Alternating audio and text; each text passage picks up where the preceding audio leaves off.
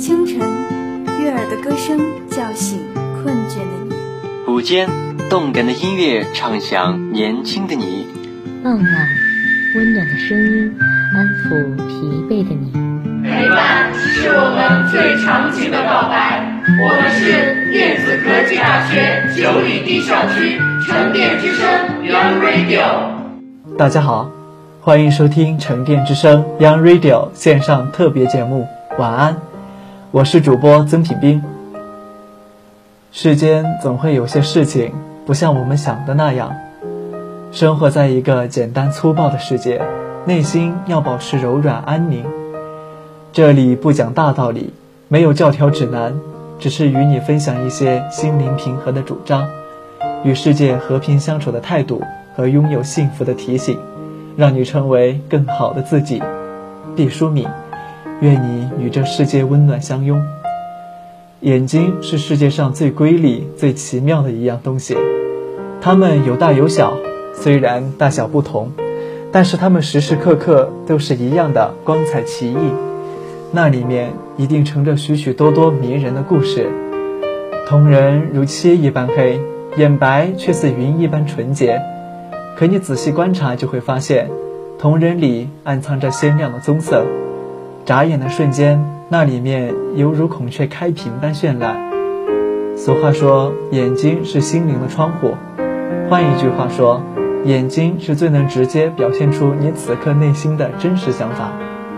或许你的面目表情做得很生动形象，可想要知道你的表情是否发自内心，其实只要看看你的眼睛就知道。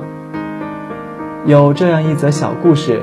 说是在一个小镇上，一个小男孩画技高超，但尽管他画中的人物都在笑，可给人的感觉总觉得少了些什么。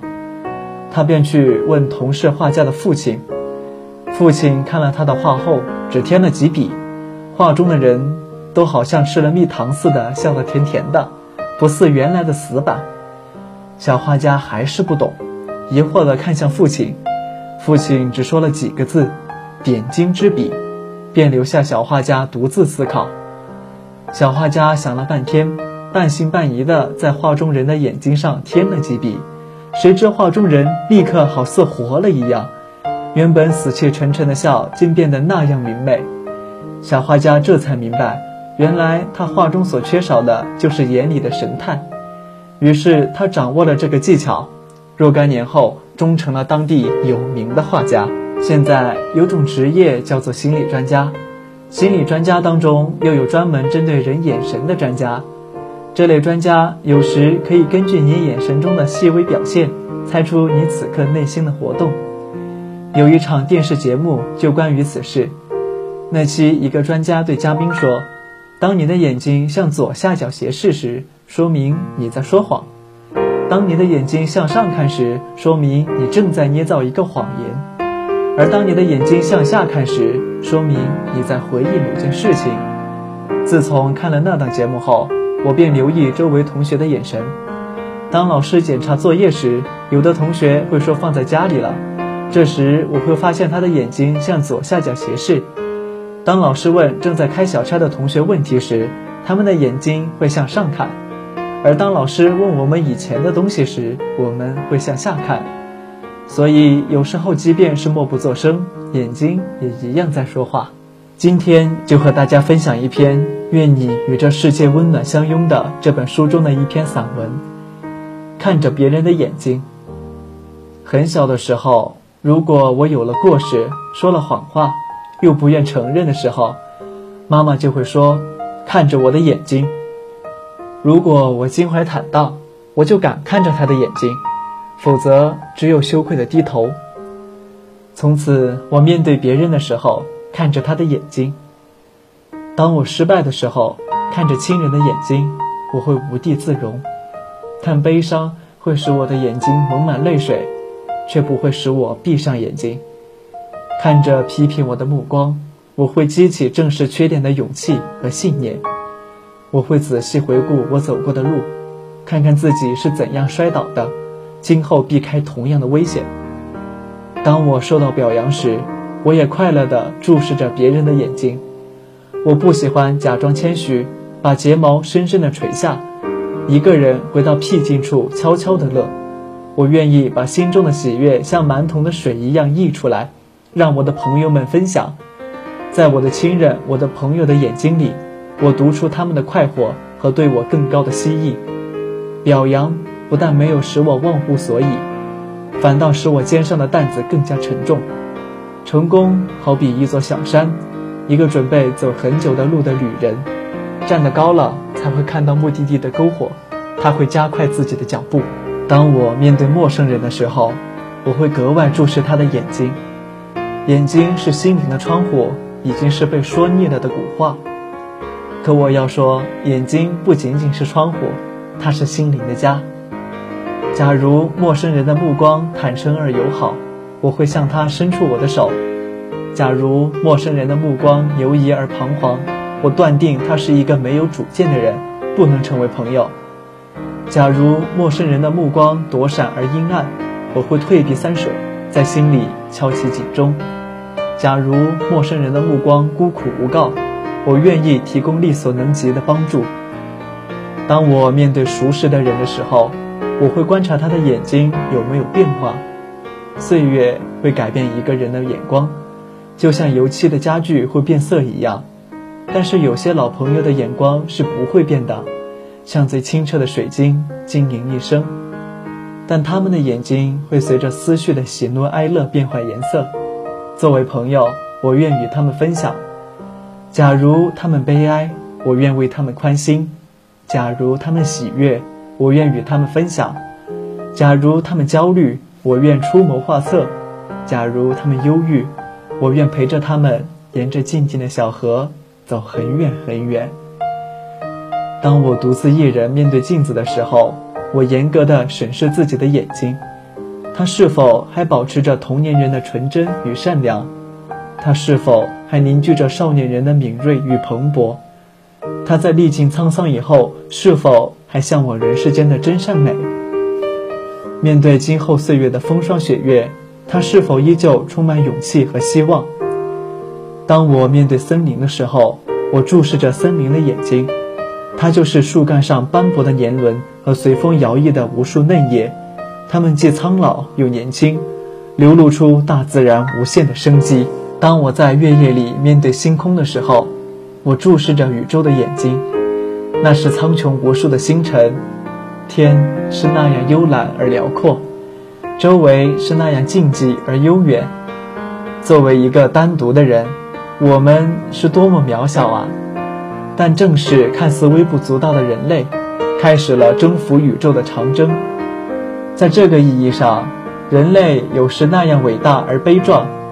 每一个孤立的人都像小星一样微弱，但集结起来就可以给迷途的人指引方向，就可以在黑暗中放出光明。我注视着滔滔的流水，浪花就是他的眼睛。生命在于运动。假如大海没有了波涛，就结束了它浩瀚博大的使命，大海就瞎了，成为死水一潭，再也不能负载洲际远航，再也不能任海鸥翱翔，再也不能繁养无数的水族，再也不能驮着我们在海滩上嬉戏。世界上所有的生灵都有他们的眼睛，就看你用不用心寻找，就看你有没有勇气和他对视。当我刚刚开始学习注视别人的眼睛的时候，心中很有些不安。我觉得自己是一个小小的孩童，我怎敢看着别人的眼睛？那不是太不尊敬人了吗？我对妈妈讲了我的顾虑，她笑了，说：“那你明天试着看看老师的眼睛。”第二天在课堂上，我注视着老师的眼睛，好怪呀！老师好像专门给我一个人讲课似的。我的思考紧紧地跟随老师的讲解，在知识的密林里寻觅。当讲到重要的地方，我看到老师的眼睛里冒出精彩的火花。我知道自己一定要记住它。当老师的眼光像湖水一样平静的时候，我知道这只需要一般掌握。当我在读老师的眼睛的时候，老师也在读我的眼睛。假如我呈现出迷茫和困惑。老师就会停顿他讲解的步伐，在原地兜几个圈子，直到我的目光重新明亮如洗。假如我调皮的向他眨眨眼睛，他会突然把讲了一半的话噎进嘴里。他知道我已心领神会，可以继续向下讲了。我这才知道，眼睛对眼睛是可以说话的，他们进行无声的交流。在这种通行的世界语里，容不得谎言，用不着翻译。他们比嘴巴更真实地反映着一个人隐秘的内心世界。随着年龄的增长，我明白了，注视着别人的眼睛是一种郑重，是一种尊重，是一种信任，是一种坦诚。当然了，这种注视不是死瞪瞪地盯着人家看，这样可真有点傻乎乎，并且不文雅了。注视的目光应该是宁静而安然的，好像我们在晴朗的天气眺望远处的青山。如果我听懂了他的话，我会轻轻的点头；如果我需要他详细解说，我会用目光传达出这种请求。注视着别人的眼睛，也给自己提出了更高的要求。当我注视着别人的眼睛说谢谢你的时候，我必须发自内心的真诚。当我注视着别人的眼睛说对不起的时候，我必须传递由衷的歉意。当我注视着别人的眼睛说我能把这件事做好，我一定要有下一个必胜的信心。当我注视着别人的眼睛说请相信我，我觉得自己陡然间增长了才干和胆魄。医学家证明，人在说谎的时候，无论他多么历练老辣，他的眼睛都会泄露他的秘密。他的瞳孔会散大，他的视线会游离，他的眼睑会不由自主地下垂。为了我们能够勇敢地注视别人的眼睛，而不怕被别人所注视，让我们做一个襟怀坦荡、心灵像水晶般透明的人。世界很大，幸福很小，希望如期而至的不止春天，还有疫情过后平安的你。愿一切美好如期而至。以上是今天节目的全部内容，我是主播曾品斌，写采编张莎，技术人员欧帅，一同感谢大家的收听。希望今天的节目能用文字化为定神汤，舒缓压力；用声音化为安神剂，减轻忧郁；用感情化为凝神丸，散尽烦意；用问候化为安眠水，升起睡意。送给夜里失眠的你，愿你饮下。让酣睡天天随你，让美梦悠悠陪你。晚安，沉淀九里堤。晚安，祝您今夜好梦相随。